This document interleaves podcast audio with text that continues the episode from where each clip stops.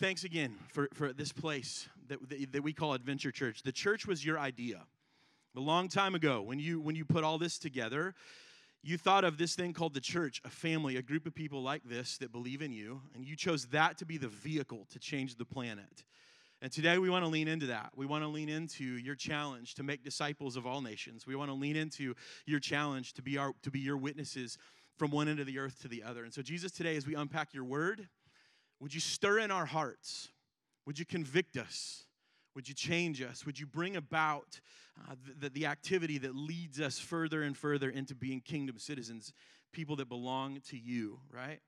Jesus, we pray all this in your name. And everybody said, Amen. All right, so in, in culture, in our lives, in our world, there are kind of funny and, and weird, sometimes strange metaphors that we use a lot of times to describe things that either are A, hard to describe, or B, kind of fuzzy, or, or we just want to make it make sense for somebody else, right? Like Forrest Gump made one really popular, like life is like a box of chocolates. You never know what you're going to get, right? So it's just one of those things. It's like a box of chocolates. It's you never know. You never know what's going to happen. One day doesn't look like the next day. There's all kinds of stuff that you can get a hold of. Like it's, it's it is life's like a box of chocolates. Another one that I thought of is, is one that I hear a lot and one that I use a lot is this whole metaphor of like you can't see the forest for the trees, which means like you're too close to a situation right? You don't have perspective. You need to get some perspective. You're too close. You can't see what's going on because you're too close. One of the really strange ones, and the only reason this one popped into my head is because somebody used this metaphor this week in describing something, is the whole like when you put a frog in a like pot of boiling water, right? You know what I'm talking about? Like if you just turn it up slow, the frog will boil to death. If you just drop him in, he'll hop out. Who does that? Number one, I thought like, how did that metaphor even come to be? Someone was testing that. Like, let's see if we just turn the heat up on him real slow. Oh, he stayed in there. What happens if we drop him in? Right? No, he hopped out. That's just a weird one. It's like it's like maybe you got yourself into a bad spot without realizing it. Like that's what that metaphor means, but it's kind of weird. It's kind of twisted and dark.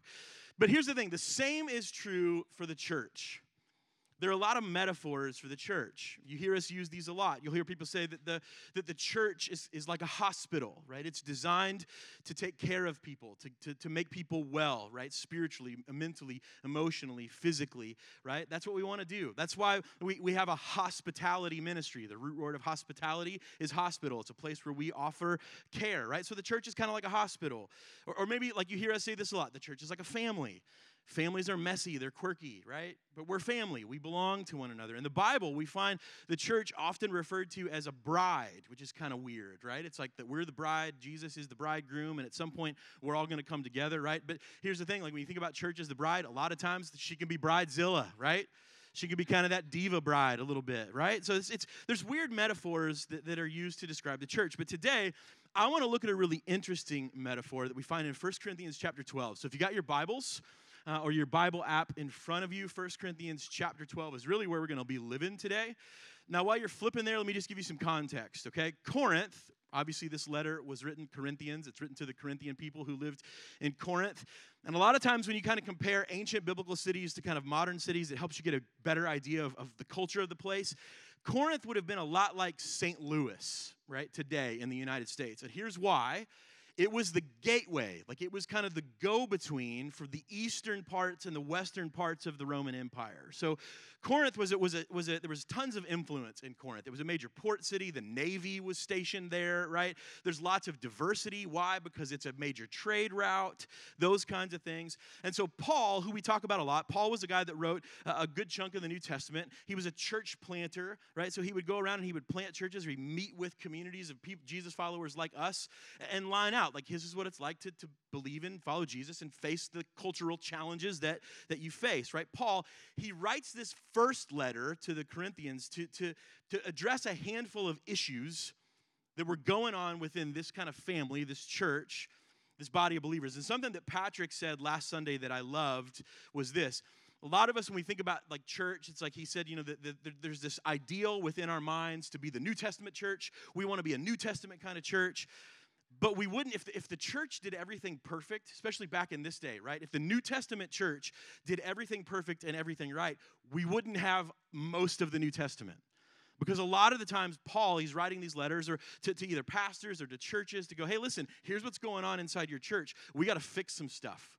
We got to deal with some stuff. We, we, need to address some issues. And, and, and one, one commentary I read this week said this that kind of the purpose of First Corinthians was to kind of outline doctrine. Doctrine is a fancy church word that means what we believe, right? It was to kind of outline and, and, and talk about the doctrine, the set of beliefs of the cross, the fact that Jesus went to a cross, died for us, took the punishment of sin upon himself, was buried, and then came out three days later and broke the power of sin and death. So basically, what is the fact that Jesus defeated sin and death and invites you into a relationship with him? What does that mean for not only your life, but your life in culture, your life in society?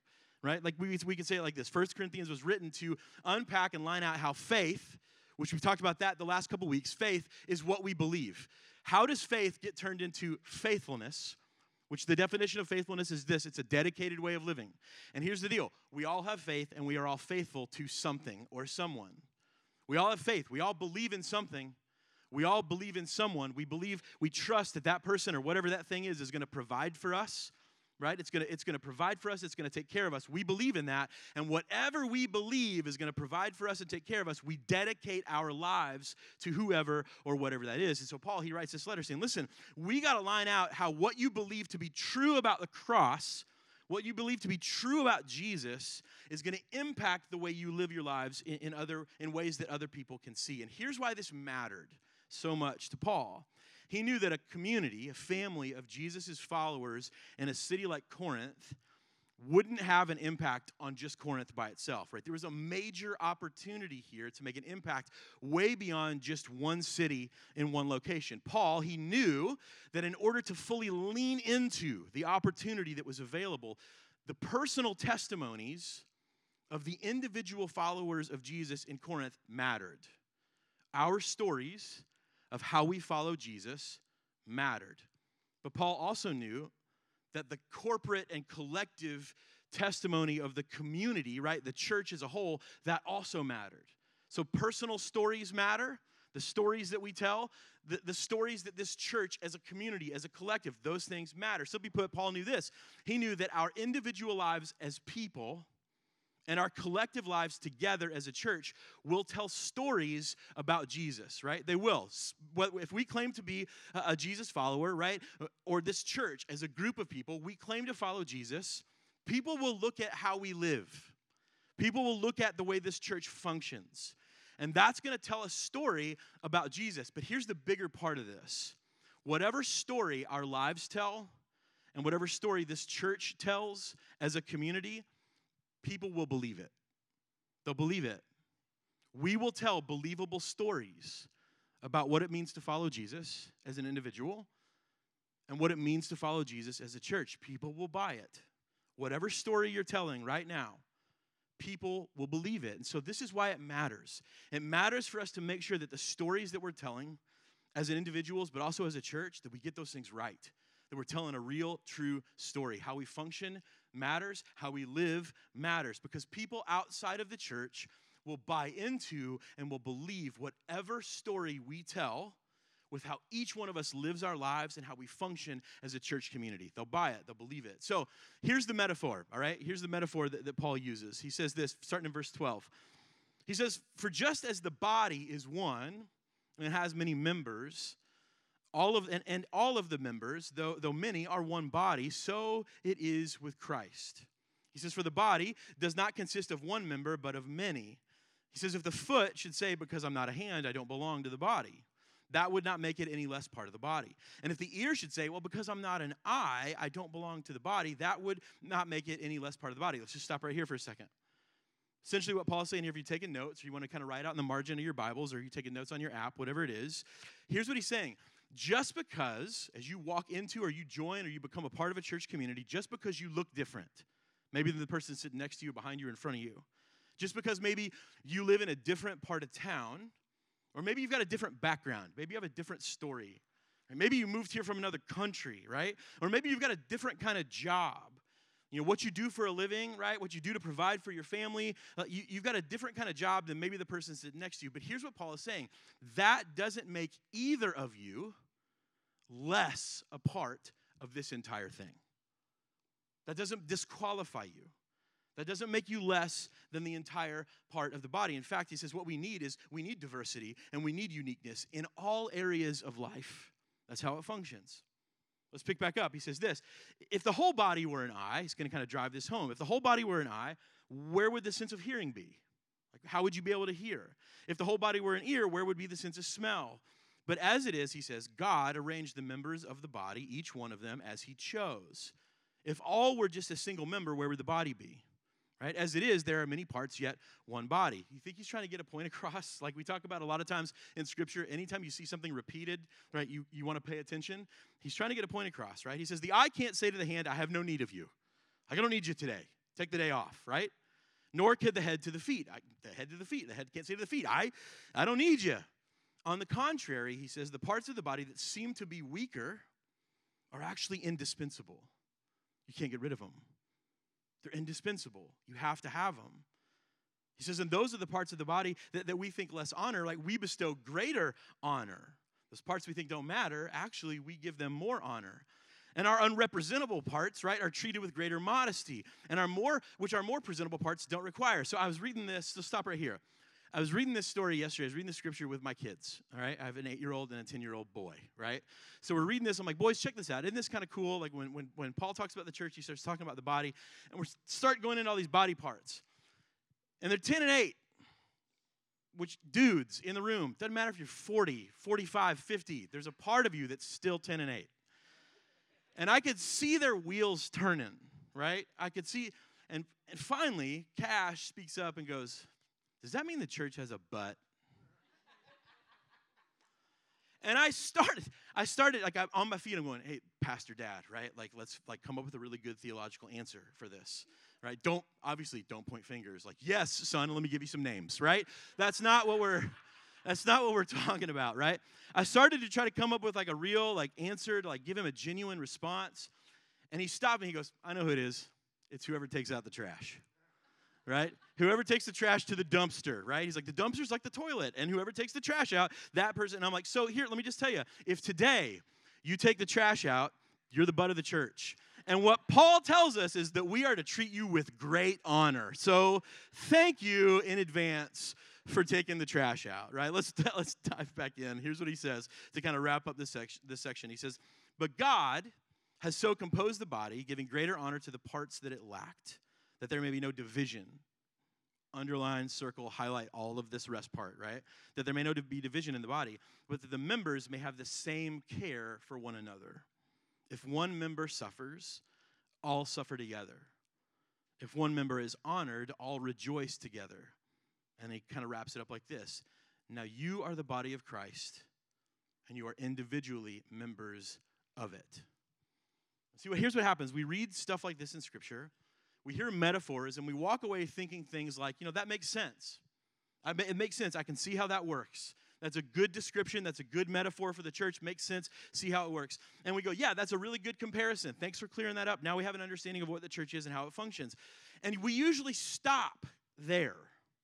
We stop and we just kind of leave it in metaphor world, and this is why. The reason we stop is it's a whole lot safer to leave this whole church as a body deal as a metaphor because if we start to take this literally or we start to make it personal, that means we're going to actually have to do something about it.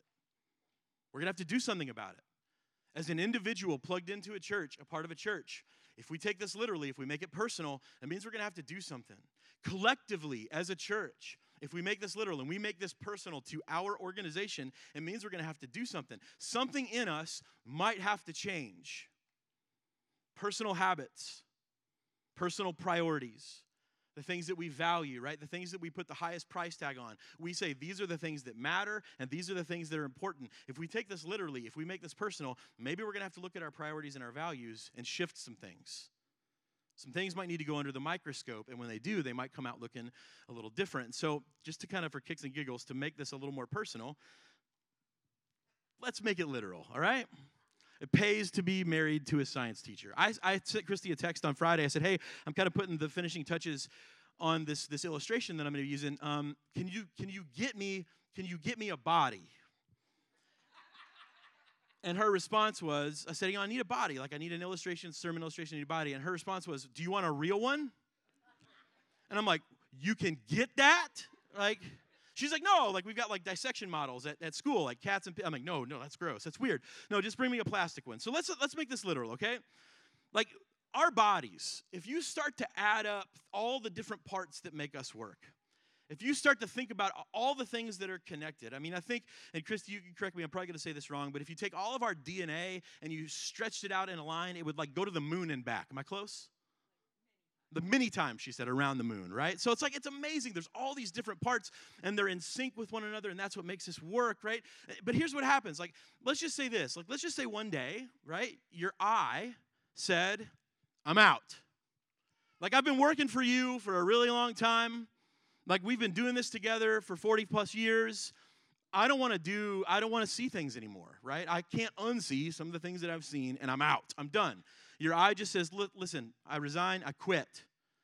You'd have a problem, right? You would be blind. Like all of a sudden, it's like my eyes stop working. I can't see anymore, right? Or maybe maybe your stomach, right? Your stomach says to you, listen, I said no more spicy food, right? Do you know what lactose intolerant means, right? You keep going to Dairy Queen and getting these blizzards, right? So I'm done. I'm out. I'm not doing it anymore, right? I'm not going to do this anymore. Like this, you're, you're killing me, right? And your stomach says, listen, I'm not digesting food. Now you'd have a problem. Any one of these things begins to malfunction. You have a problem, right? And here's what happens here's the truth when parts of our bodies start to break down and to begin to function at less than 100%, it has an effect on the whole thing. When, when a small part of who we are begins to function at less than 100%, it has an effect on the whole thing. When you catch a cold, right? A cold is a respiratory virus. It doesn't just affect your sinuses, right? It doesn't just affect your nose or give you a sore throat, right? Your whole body feels like junk, right? When you break a bone, when you suffer an injury, it's not just your leg or your arm or whatever that's hurt, it affects every part of your life, right? I was a goalkeeper. I played goalie most of high school and three years in college. I broke pretty much every finger on both hands, both my hands, right? Playing goalkeeper in college. Try getting dressed with three broken fingers, right? Like you can't button your shirt, you can't zip your jeans, which is real awkward, right? You need help with that. And you live in like a dudes only dorm, like that's weird, right? Try, try getting dressed with a broken arm. Try trying to walk with an injured leg, whatever. It's, it doesn't function, right? It's less than 100%. It doesn't work. And here's the big truth, right? When the individual parts of our body function at less than 100%, we feel it all over. That's the truth. When something isn't functioning right, no matter how big or how small or seemingly insignificant we might assume it is, whatever piece of us isn't working right, we feel it throughout the whole body. That's why Paul says in verse 26 if one member suffers, we all suffer. And if one member is honored, we all rejoice together. So let's make it even more personal. You're like, I'd rather not, right? But here we go. Too bad. What's our response? What do we do? Think about this. What do you do when you feel sick? What do you do when you need to get feeling better? Right? We take medicine. We go see a doctor. We go see an expert. We hydrate. We rest. We take a day off. We do whatever we need to do to get well. And here's why we usually are not okay with any degree of sickness hanging around in our bodies. Like, we're not okay with that. We're not okay with any degree of sickness hanging around in our bodies. If you found out this week, if you went to your doctor and your doctor said, listen, 99% of you is fine, 99% of you is great, tip top health, but there's cancer in 1% of your body. You're 99% fine, but we found cancer in 1% of your body. 1% of you is sick, 99% isn't. Here's what we don't say we don't go, I can live with that. We don't do that. 1%, 99% of me's fine. 1%, they found cancer in 1% of my body. We don't go, I can live with that. You can't live with that. 99% at that point is not enough. That 1% cancer needs to go. Cut it out. Get it out of me, right? Do something with that. And yet, here's the deal a lot of the times when it comes to our personal testimonies, which is the stories that our lives tell, when it comes to the collective testimony of the church, right, the story this community tells, a lot of the time we choose to live with less than 100%. Whether it's this personal repetitive sin habit in your life, or maybe it's an addiction, we think, well, I, I can live with that. I just got this sin habit. I got this sin cycle that I get in. I just can't seem to defeat it. But you know what? I can live with that because guess what? It's not as bad as his. It's not as bad as hers. Have you seen them? They're way worse than me. So I guess I can live with that. You know, maybe we get plugged in at church and, and, and we show up from time to time. It's like, you know, yeah, I go to church. When? Usually when they're talking about Santa and the Easter Bunny, right? Creasterins. Like that's when we show up. But hey, I went twice last year, okay? At least I go. We just try to keep ourselves from, from rocking the boat, right? At least I go. The same truth that applies to our bodies applies to our spiritual lives and the life of this church. If anything is functioning at less than 100%, it has an effect on the whole body. We feel it all over. And if we won't settle for that when it comes to our physical bodies, if we're willing to do whatever it takes to stay well and get well, right? I'll change my diet, I'll change my habits, I'll change my fitness, my exercise, I'll go through treatments, I'll, I'll go through surgery and recovery, whatever it takes, right? We don't want to, in our physical lives, experience a less than life. If that applies to us physically, then the same has to be true for our church, right? Let me just give you some data. Let me tell you a little bit, little story about adventure, all right? The national average for churches when it comes to volunteering is about 30%. At Adventure, it's closer to 50%. Nearly half of our church volunteers in some ministry area, and 40% volunteer in more than one, right? That's incredible. We are crushing national averages here at Adventure, which you can all applaud and you can cheer for that, right? You can cheer for that. That's great. Yes, you can clap your hand like, that's awesome. That's awesome, right? You walked right into that one. So we applaud and we cheer for that. But would you be okay? Would you applaud and you cheer if your body was functioning at 50% capacity? No, you'd be half dead. The national average for discipleship in churches is roughly 20%, which means this discipleship refers to people that are connected to a community group, a small group, a home group, a Bible study. And again, at Adventure, we exceed that. We crush that, almost double, right? Adventure is actually closer to 40% of people that are plugged in, right? That are being discipled. But again, if only 40% of your body decided to work today, you'd barely function. The national average when it comes to participating in tithing and giving and generosity is between 30 to 40%. So, roughly a third, somewhere around a third of churches, they give, they contribute to the, to the church through tithing and generosity. At Adventure, again, we're crushing it. It's actually closer to 60%. It's amazing. But again, in your life, would you settle for a body that functions at just above half of what it's capable of? No. Now, disclaimer. Here's what I don't want you to hear me saying. This is what I'm not saying. I'm not saying that, that, there, that we are not extremely grateful and humbled by your presence when it comes to volunteering or being in a Bible study or in a home group. We are extremely grateful for your time, for your effort, for your attitude, for your generosity, whether you're volunteering, whether you're plugging into a group, whether you're joining a study, or you're giving to the church, right? We are extremely, I can't even put it into words. We're extremely grateful for that. I'm not saying that, that those of us here today that aren't currently volunteering or haven't joined a group or aren't currently giving, I'm not saying that you're making us sick. I'm not saying that. I'm also not saying, so don't hear this, I want to be really clear. I'm also not saying that you're the thing that's wrong with our church. You're not. Here's the deal Adventure is a great place for people who have been wounded, whether by family, by friends, or by the church. Adventure is a great place for people to come in and catch your breath and heal up from past wounds. And that takes as long as it takes. And let me just tell you if that's you, you won't have to lift a finger in this place until you're ready. I know what church hurt feels like. You guys know a little bit of my story. I know what it feels like, and there's no hurt like church hurt. It's totally different, it's a unique thing. Why? Because a lot of times people put words in God's mouth that He would never say, and we begin to believe that maybe that's how He feels about us. Not true. Adventure is a place where if you're hurting, no matter what kind of hurt it is, come in and heal up, come in and rest up, come in and get cared for. We want to be a place of healing for people who are in the middle of or coming out of any and all kinds of hurt. So I'm not saying that we're not grateful. And I'm not saying that if you're not currently engaged, that you're the thing that's wrong, right? You go, all right, Brad, then what are you saying? Here's what I'm saying it's simple. This is the vision for 2023 at Adventure. The vision for us this year is to not settle for being good enough. We don't want to settle for just beating national averages. As the elders and the staff, as we sat around and kind of unpacked this and prayed into it and leaned into it, we feel like what Jesus wants us to be is a 100% church. To be on that journey, to be on that path. Well, what does that mean? Being a 100% church means this we're 100% of those who have joined Adventure. We call Adventure home. We've partnered with Adventure that we step into the charge that Jesus gives us to be salt and light that we volunteer in some capacity. Because here's what happens volunteering at Adventure is different. I had somebody ask me last week, like, what makes Adventure different than other churches? Well, here's one example.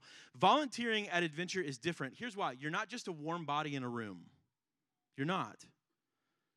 You're someone that gets poured into by our staff, by our lead volunteers, so that you can pour your life into somebody else. It's not just to fill a role. It's not just out of obligation, right? That's not what we want to do. Volunteering at Adventure is out of passion. Are you passionate about something? We probably can come up with a volunteer position for that. And if we don't have one, we'll make one up. Right? That's what we can do. If you're passionate about something, we want to get you plugged in where you're passionate. Volunteering, what it does is this it provides discipleship to you and through you. It provides community. It provides life application that goes way beyond a Sunday or a Wednesday. You've heard me say this a lot. If you can volunteer in kids' ministry and be trained and equipped to unpack Jesus' gospel and his truth to a second grader, you can talk Jesus to anyone. It's the truth. And so when you volunteer at Adventure, that's our hope. Our hope is that it doesn't just live on a Sunday or a Wednesday, but you take what you learn by being a volunteer here and you apply it to other areas of your life. We want to be a church where 100% of the people here are being discipled. We're being led, fed, trained, and equipped to be disciples that make disciples. Being disciples and making disciples, what does it do? It always points to, and it will always end up, and it will always lead your life to being on mission where you are, when you are, however you are. You'll be on mission. We want to be a church where 100% of us, we step out in faith and we trust Jesus with our finances, right? By giving to support the ministry here at Adventure or giving to our partners or just supporting people in need. We want to do that. We want to be a place that, that's courageously generous, that sacrifices courageously, that simplifies our lives courageously so that we can do that. We want to create opportunities for people to come as they are and become all that God desires them to be all over the planet. Our goal as a church isn't just to give 10% of our operating budget away to missions and outreach, right? And call it a day. It's like, hey, we made it, we're good. It's just a starting line. I mean, our goal is in the next few years to get to a place where we can give 20% away. A church, we survive on 80. But that allows us to support mission partners and missionaries and initiatives in this city, in this country, in this state, and, and wherever it is, wherever we feel like God is moving in that space, how can we add fuel to that fire? How can we support that? And you go, well, I don't know, Brad. 100% doesn't seem realistic. Why not? I mean, Jesus, when he looked at his disciples in Matthew 28, and he says, I want you there, therefore go and make disciples of all nations. They didn't go back, time out, Jesus how would you feel about 50%? Is that what you meant? No. He said, go make disciples of all nations. Right? Just, just a, a, couple of months later, a couple of weeks later, a few weeks later, 40 day, 40-ish days later, he looks at his, at his disciples in Acts 1 and says, You tell my story in Jerusalem, Judea, Samaria, and one end of the earth to the other. Eh. How about, how about half? How about we just how about how about we just go halfway? No. One end of the earth to the other, right? Jesus wouldn't settle for that. Why would we? And really, if we don't settle for less than 100% in our actual bodies, why should we settle for anything less when it comes to the body of Christ that we call the church?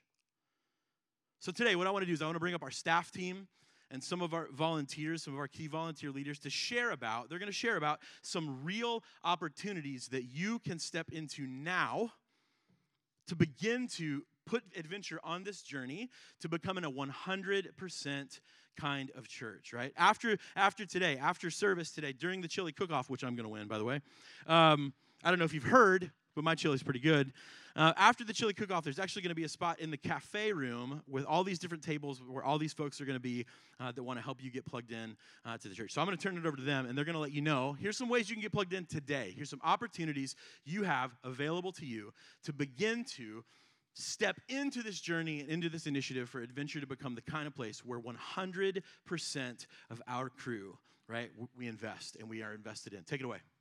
Good morning. First of all, I just want to say that in being part of the church body, I am glad that I don't have to get up here and talk in front of adults too often because that's not where God has called me. So, um, good morning. My name is Laura Dorsey. I am the children's director here at Adventure, and I'm super excited um, to be here this morning, share with you a little bit about what has been happening in Adventure Kids um, just over like the last six months. So, first of all, just want to share how exciting it is that we have had two kiddos make decisions for Jesus over the last six months. Um, that's super exciting. Let's give God a round of applause for that. One of those obviously was this morning with Haven, and so just super exciting. That's that's what we're here for, and so that's great news to share and ex- um, just be excited about. Second of all, um, just want to talk to you guys about growth. Um, there's a couple different areas of growth that we have seen in Adventure Kids um, over the last six months. The first thing is we've just seen a lot of growth in our elementary kids. So in August, we started a new curriculum where we've been walking our kids through a year in the Bible. And so in doing that, we've just seen a lot of growth in the kids' understanding and their knowledge of who God is. And so in, in doing that, it's just been really cool to see how they've connected um, with the stories and just their understanding of God. The second um, area of growth is that if you saw all these people standing up here um, on the stage earlier, is we have grown in our families here coming to church, and so that has brought a lot of new kids um, to Adventure Kids. And so, in that, um, lots of new um, people have been um, showing up in our classrooms. And so, back in August, we were kind of averaging around about 22 kids total in Adventure Kids, and that number has grown to about 30 on a Sunday morning, which is really exciting just to see that many more kids showing up that um, God has entrusted us with. And then on Wednesday nights, our Wednesday night program has really grown too. We started back in August with um, just about eight to 10 kids coming on Wednesday nights. And in the last couple of weeks, we've had 20 kids coming on Wednesday nights. And so it's just super exciting to see um, the growth that has happened here um, over the last six months. Um, and just to know that God is giving us these people um, to, to, to share and disciple with. Um, and so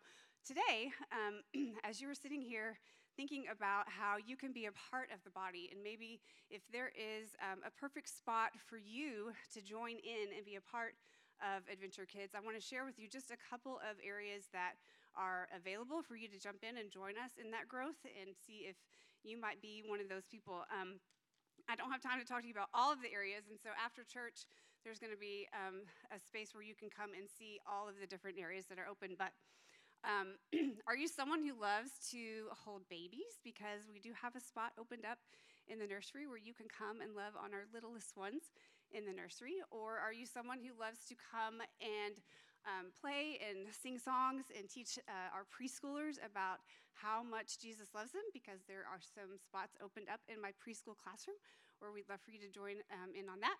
Or do you like to play and have fun, or you have a good joke for a fifth grader that you want to come tell them? Uh, we have a couple spots opened up in our elementary classroom too, where um, you can come join us there. So be praying about where God might lead you um, to join in the church body, and uh, we'd love for you to come and see where God um, is going to move uh, this year. So, yeah. Also, in kids ministry, if you bring Pokemon cards, you're in, right? Kids accept bribes, and Pokemon cards work. Yeah. Take it away, Matt. There you go. Uh, my name is Matt Vaughn. I'm the worship pastor here at Adventure. And if you remember back last year uh, in the springtime, we did a worship series where we kind of talked about what worship is. There's kind of two aspects to it. Um, one, it's the appropriate response when you encounter uh, a king or the king. Um, so you kind of see this in Isaiah with the uh, with the uh, angels singing "Holy, Holy, Holy," that kind of thing. It, it's the right thing to do when we encounter Jesus, and we do that week in and week out here. The second thing is not separated; it kind of goes along with that. Um, Worship for us here at Adventure is an opportunity to remind ourselves of uh, the, the things that God has done, the promises that He's kept, uh, His faithfulness, all of that thing, uh, all of that through song. And so there's two ways that you can get involved uh, in, in it. One through, actually, three. The first one's the easiest you can show up, you can sing, you can raise your hands, and you can participate just from your seat. That's the easiest way that you can do that. And you might think, oh, you know, I'm here every week, that kind of thing. Well, if you're here and you're like this, or you're like, you know, uh, you're projecting uh, something less than excitement about what we're doing here. So you can at least do that. You can at least push yourself and go, you know what? I'm going to be a little bit more expressive. I'm going to be. I'm going to sing. I'm going to. I'm going to listen to what these words. are. I'm going to learn this song. I'm going to sing along with it. You can do that. That's the easiest thing. Second thing, if you are a musician or a singer and you are uh, somewhat proficient at your craft, I say proficient in the sense that um, you're not just starting out, you're willing to play in front of people, you, that's something that you want to do, um, I'll take you and show you how to play worship music. It's a little bit different. It's not harder. It's just different. I'll work with anybody. Uh, it's one of my favorite things to do is, is to work with musicians who say, I want to help with worship. So we can do that. Come see me, uh, or there's cards on the back you can fill out. Cowbell? Cowbell? Looking for cowbell players? Explore the space. There's two. There's cowbells and banjos. I don't have room for either of those. okay. Sorry. Well, I'm out then. Sorry. Yeah, sorry. Um, short list though. Um, the other the other way that you can get involved and it's one of the easiest ways in our church that you can serve and that is on the tech team. That might sound intimidating because it has the word tech in front of it but literally if you can open an email there are positions like running the stream that are very very important that you can uh, that you can can master. It's super easy. There's also more advanced things like running the soundboard that are really important that if you have an interest in that, we'll teach you. You're probably not going to jump in first day, but you can definitely do that. The point is, there's room for anybody, any level of experience or that kind of thing uh, to, to be a part of it. You just got to step forward and do it. So that's it for worship. And the tech team will show you how to open an email. Yeah. A hundred percent. Uh, my name is Christy, and I get to serve um, on the hospitality team here. And I'm a little bit of a stand in for April, who really um, leads that team. She's one of the 40% upstairs, also serving in, in kids' ministry right now. So she's holding babies, I think. Um, and so I get to come and share a little bit about what's going on in the hospitality world. If you think about the first time that you came to Adventure, or maybe every Sunday when you come to Adventure, you come up those steps or maybe through the back doors, somebody holds that door open for you and greets you with a big smile, maybe a hug. You come in, you get some coffee or tea or hot chocolate. Um, and then you get to hang out in this space that is very friendly and very welcoming. Um, there's a lot that goes on um, in the world of hospitality, but really our goal is to make this a place where people feel safe, they feel comfortable, and really whatever they need, we're, we're going to work towards meeting that need. And so if you can hold a door open, if you can say good morning, if you can brew some coffee, you can do hospitality.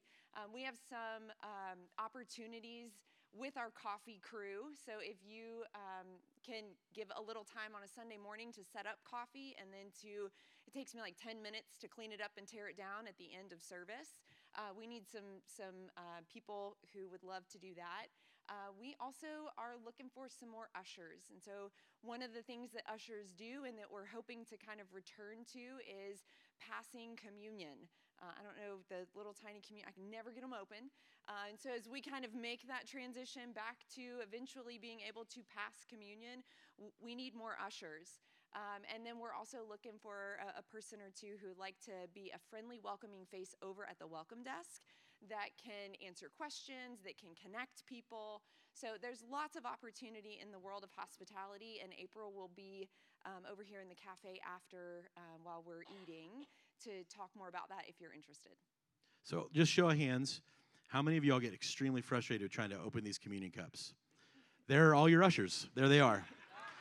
Thank you so much for volunteering. Now we're going to be able to pass communion again. We really appreciate that. Hey, I'm uh, uh, I'm going to represent a couple different ministries, discipleship and student ministry. Um, you all know I am a, a recovering youth pastor. I, I, was in youth ministry for almost 18 years, um, and it was awesome. It was an amazing, amazing experience. I love students. I love student ministry. That's why at Adventure, student ministry will always be a priority, right? We will always invest in that generation because they are the leaders of the church, right? We want to put them out front uh, to teach and train and equip them.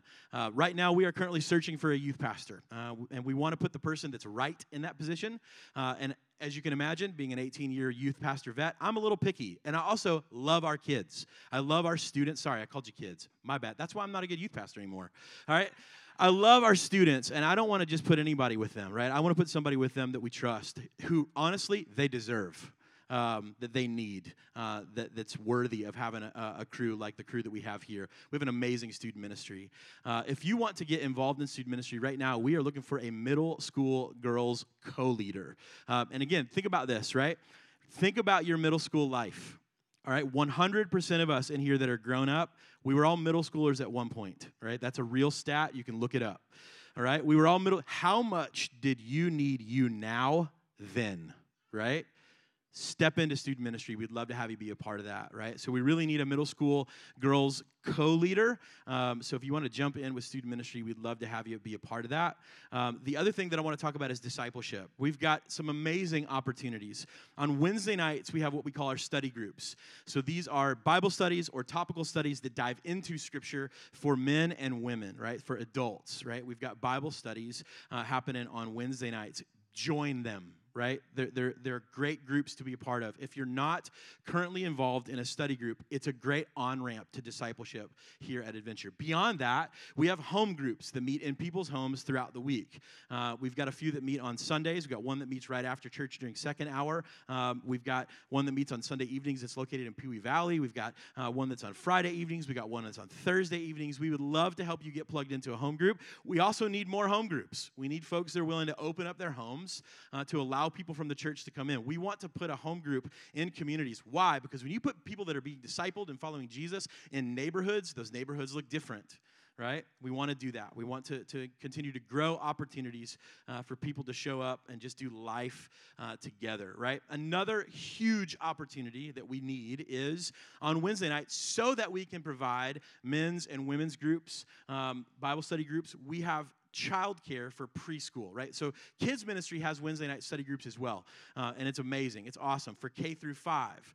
Pre K, we need childcare volunteers. We need someone who's willing to sacrifice give up their time, right, to watch kids so that other people can step into and sit in environments where their souls can be fed, right? So if you're willing to do that, it is a sacrifice, right? Um, we understand that that's not easy. Wednesday nights are hard, which is why we're willing to pay you just a little bit, right? So that's actually a paid position. Um, so uh, if that's something you're interested in, again, after service, there's going to be a, a table uh, in that room. We can talk a little bit more about what it means to join a group, to be a part of a group, to maybe if you want to host a group, um, or if you want to watch some young kids uh, on Wednesday evenings so that some moms and dads, husbands, wives, men and women can be a part of uh, study groups uh, on Wednesday. So uh, I know we got one more missions update, but I think that's it, right? We covered, covered all the bases? Awesome. Give it up for Matt and Laura. Christy's going to stay and update us a little bit on missions. All right. Um, I love talking about this, and so I'm going to try to rein it in. Um, but we're going to share. I'm going to share a little bit about what's been going on in missions and outreach world. Um, I get the opportunity to serve with several other people on a missions team, um, and we really get the get the chance to kind of um, step into partnerships and um, facilitate opportunities for Jesus to be talked about and God to be known here locally and also out in the world. And so, one of the things that we talk about a lot as a missions team is that God is really already working. And we want to find the places where He's working and we want to join Him in that work. And so, when I think about this past year, I'm going to give you a little, a quick little recap of 2022, this past year that we have just kind of lived together from missions and outreach perspective the work that God has been doing in this community is evident. And so we were excited to be able to partner with him locally here in this J Town area in several different ways. We've continued to build relationships with local schools, and that has come in a variety of ways. We've encouraged the teachers at the st- I mean I am a teacher occupationally and at the start of every year that little extra bit of encouragement is always so welcome and so we've been able to encourage the, the staff particularly at Tully Elementary as they've started this school year and as they have continued this school year um, we were a part of in August what, what is called School Blitz, which is a, a larger project in the Louisville metro area. But again, we went to Tully and we were able to facilitate some of the things that they needed on their campus just to start school. And so we, we were able to join in um, on that. As a part of our Season of Hope, uh, Tully reached out to us and said, We need some coats for some of our kids that don't have warm coats. And so, as a part of Season of Hope, that big Christmas tree that was back there, and I'll talk about it again in just a second, we were able to host a coat drive that not only supported Tully, but also J-Town Elementary and Bates Elementary. So, we have definitely grown in our ability to support our local community schools. Uh, the Renew Ministry hosted a backpack drive in August July, yeah, August. Uh, and, and through everyone here, we were able to collect stuff, create a little over 100 backpacks that went out into our community. Um, and so that was an opportunity to partner here locally. Um, Jeff and Jean Ballard have, have stood up here before and talked about this um, food pantry ministry that really has grown exponentially in the last couple of years. And so continuing to pour into local food pantries through the donations and the offerings that you all bring on a Sunday morning or a Wednesday night and drop in the bin over there. Um, and then also by, by their hearts and their service of running around town and picking up things that are probably going to be thrown away from Panera, from uh, Gordon Food Service, and repackaging them and sending them out to people that really need um, that extra bit of support. Um, so lots of opportunity. If you were a part of Gaslight, we got to go up to the square and be have a tent, and we got to meet tons of people. There were, I think, about 25 um, volunteers who helped staff that booth, and we spent around 25 hours hanging out over a Friday, Saturday, and Sunday. We gave out 1,200 popsicles, over a thousand little bottles of water. We had countless conversations with people in the community, and the coolest thing about that is meeting people that know us because they have been to the backpack drive because they've been a part of J-Town area ministries. And so being able to partner with our community locally was, was amazing this past year. So yay for that. Um, yeah, yeah, celebrate, yeah. Um, when I think about opportunities where we were able to join God beyond our community, so beyond J Town, um, this past year, we brought on a new uh, missions partner financially, and that was WaterStep. And so we were able to continue to deepen that relationship through service and also through financial partnership with them.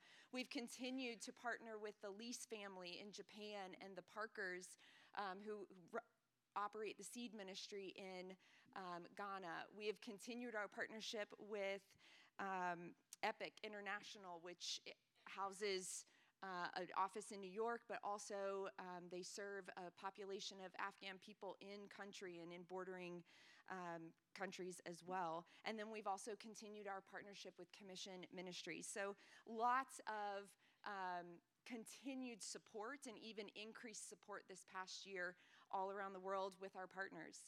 Uh, Season of Hope right? We had the little Christmas tree back there, and you could go grab an ornament. And I just want to give you a quick update on that. We directly packed and or funded the packing of a little over 100 shoeboxes for Operation Christmas Child, and that was amazing. Um, we, like I said, we donated coats, and we were able to collect and distribute coats in our local community. Everything that the Lease family was hoping for in their sort of creature comforts from home. They wanted coffee and honey and spices and uh, macadamia nuts, we were able to provide them and ship over just as, a, as an extra special encouragement to them um, on the field. Uh, the Parkers came and shared about the need for little tiny SD cards. Each one of those cards could be loaded with multiple translations of the Bible and Bible stories and could be used out on the field. And we were able to collect 70 of those cards for them. Um, and then additionally, we were able to fund just money that needed to be used on the ground for both Epic and for WaterStep. So, huge thank you for Season of Hope and the ability to really make a difference and join God globally. So that that is awesome, and that's 2022, and I think that is a woo celebration moment. If we if we look at the upcoming year, 2023, it's again the same idea. Where is God working and where can we join Him? And so, thinking about, um, again, locally, we still have our opportunities with uh, J Town Area Ministries and with our food pantry.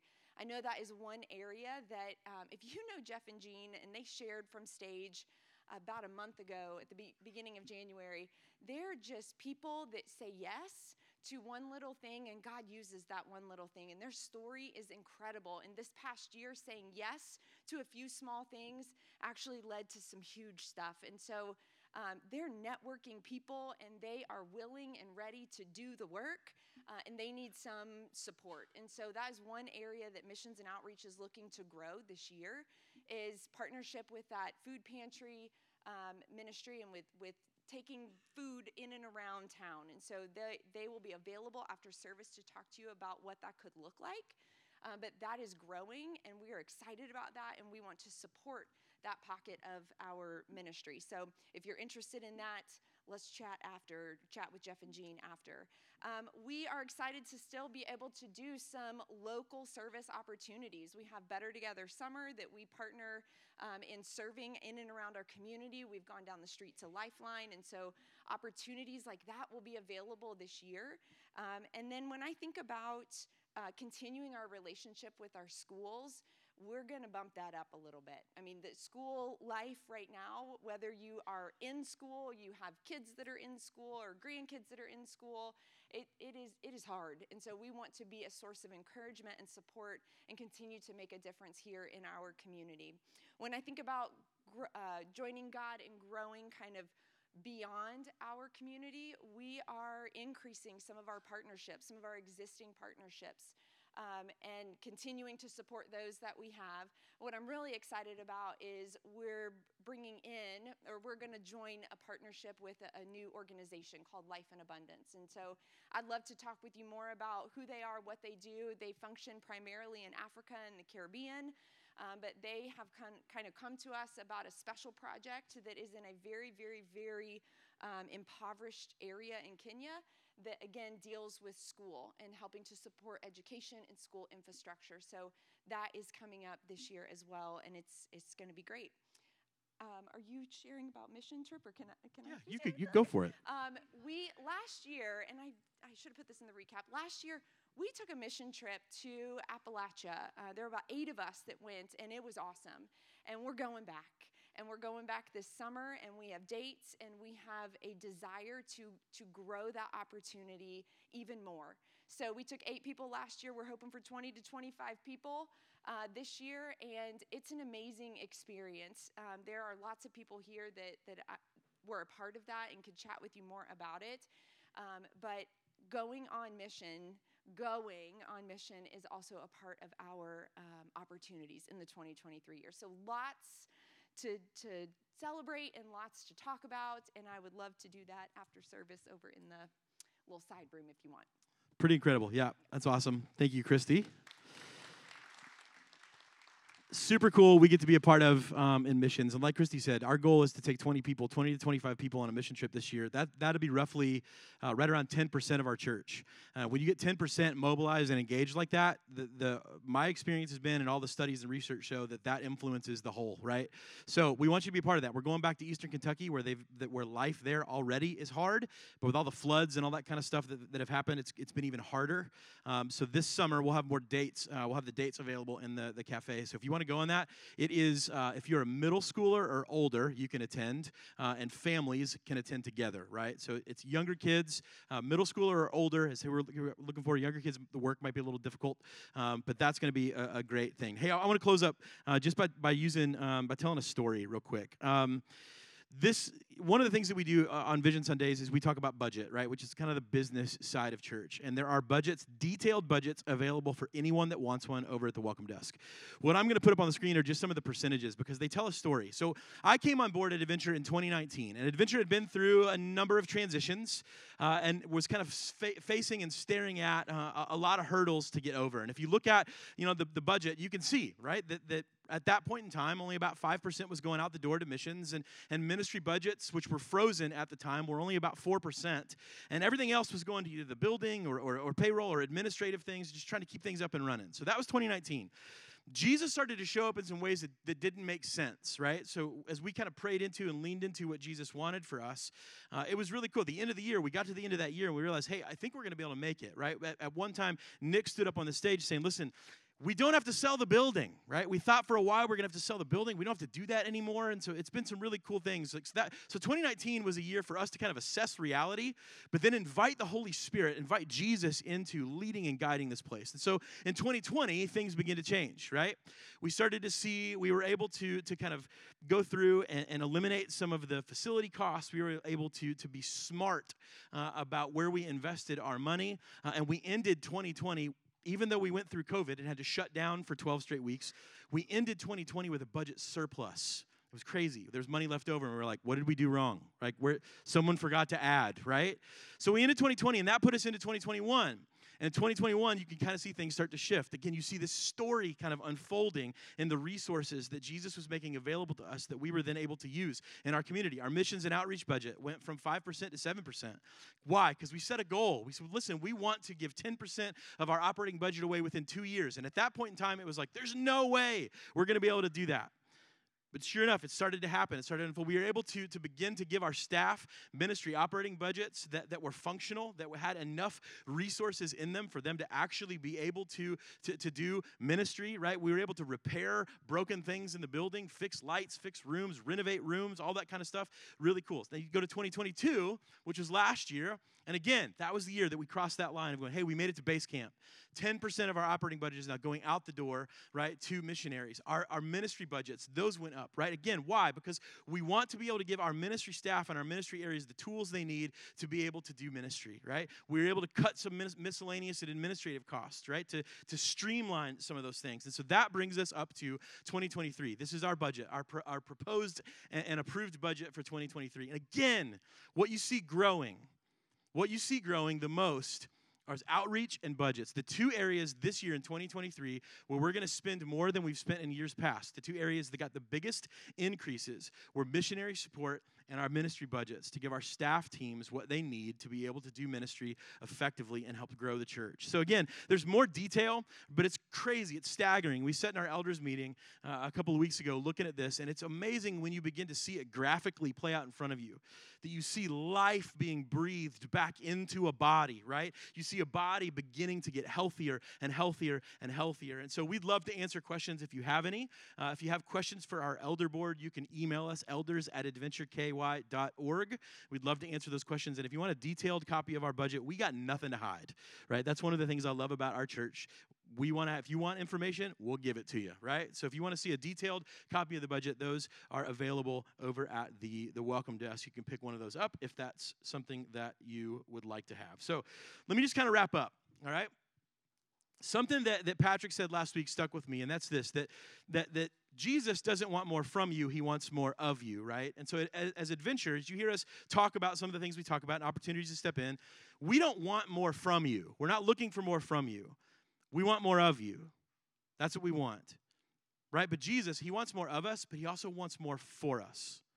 Jesus says, I came so that you can have a life, an abundant life, life maxed out, what we call the with God life. Jesus, he modeled and he taught this abundant life. And he says, listen, this abundant life happens when we lean into and we live out things like courageous simplicity, courageous courage, courageous sacrifice. And so we want to be a church where 100% of us are training to become like Jesus. We're not just trying to be like Jesus or do Jesus things, we're training to become like Jesus. Every single one of us in this place, we are works in progress. You don't have to be perfect. It's about progress, not perfection. It's about practice, right? That's what we want to do. We want to practice the things of Jesus. Adventure is a church that is radically committed to pursuing those who are lost, broken, and hurting. There are empty seats in these auditoriums. Here's the thing we want to fill those. We want to fill those. We want people to sit in these empty seats. We're saving those seats for people who are lost, who are hurting, who are broken, who are searching. Here's the thing you don't need to be, to, to fill empty seats, you don't need to be splashy and flashy. You just need to be like Jesus. One of the authors and church planters that I like, he's a guy named Jeff Vanderstelt. He's up in Washington State, in the Seattle area. He says this He says, if, if, if the kind of church that we're starting today couldn't be led by Jesus' first followers, who were uneducated fishermen, tax collectors, broken men and women, transformed prostitutes, irreligious people, and prisoners, then maybe we've adopted the wrong mode or model of church. Here's what I want to tell you, Adventure Family. Our church Here's why our church will grow, and here's how our church will grow. It's not by getting splashier and flashier. It's by being and becoming a place that God says, I trust that church with my kids that are hurt and broken in this community. That's how we'll grow. By becoming the kind of church and the kind of people that God can trust. The stories that our individual lives tell is that we're becoming more like Jesus how we treat our bodies, how we treat our minds, how we treat our hearts, how we live our lives, those things are changing to become more like Jesus. And as we do that personally, as we become more like Jesus personally and individually, that becomes the story then that our church collectively tells. We're a family of all kinds of people that just want to look and live like Jesus, so that when a lost and broken world looks at adventure and the people of adventure, they see Him at work in us. The same way that we see God work in Jesus. When they see us, there's just something about adventure that looks different.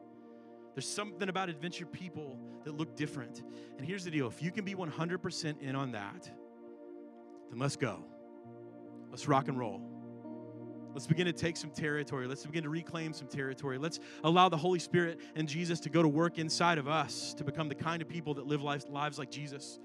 Let's become the kind of church that cares about this community, that cares about people in this community, that meets needs, right? Let's be that kind of place. Let's be the kind of place that, that, that staffs and, and, and is able to, to care for missionaries around the planet as they do the same. Let's be that kind of place. Let's be the kind of place that's 100% bought in, where we give, where we volunteer, where we allow ourselves to be poured into. And here's the thing when it comes to giving at Adventure, we're not asking for everybody to give the same. It's not equal giving, it's shared sacrifice. Can you imagine what would happen if this entire body, 100% of us, said, listen, we're willing to give at this point in time what we're able to, but we want to share part of that load?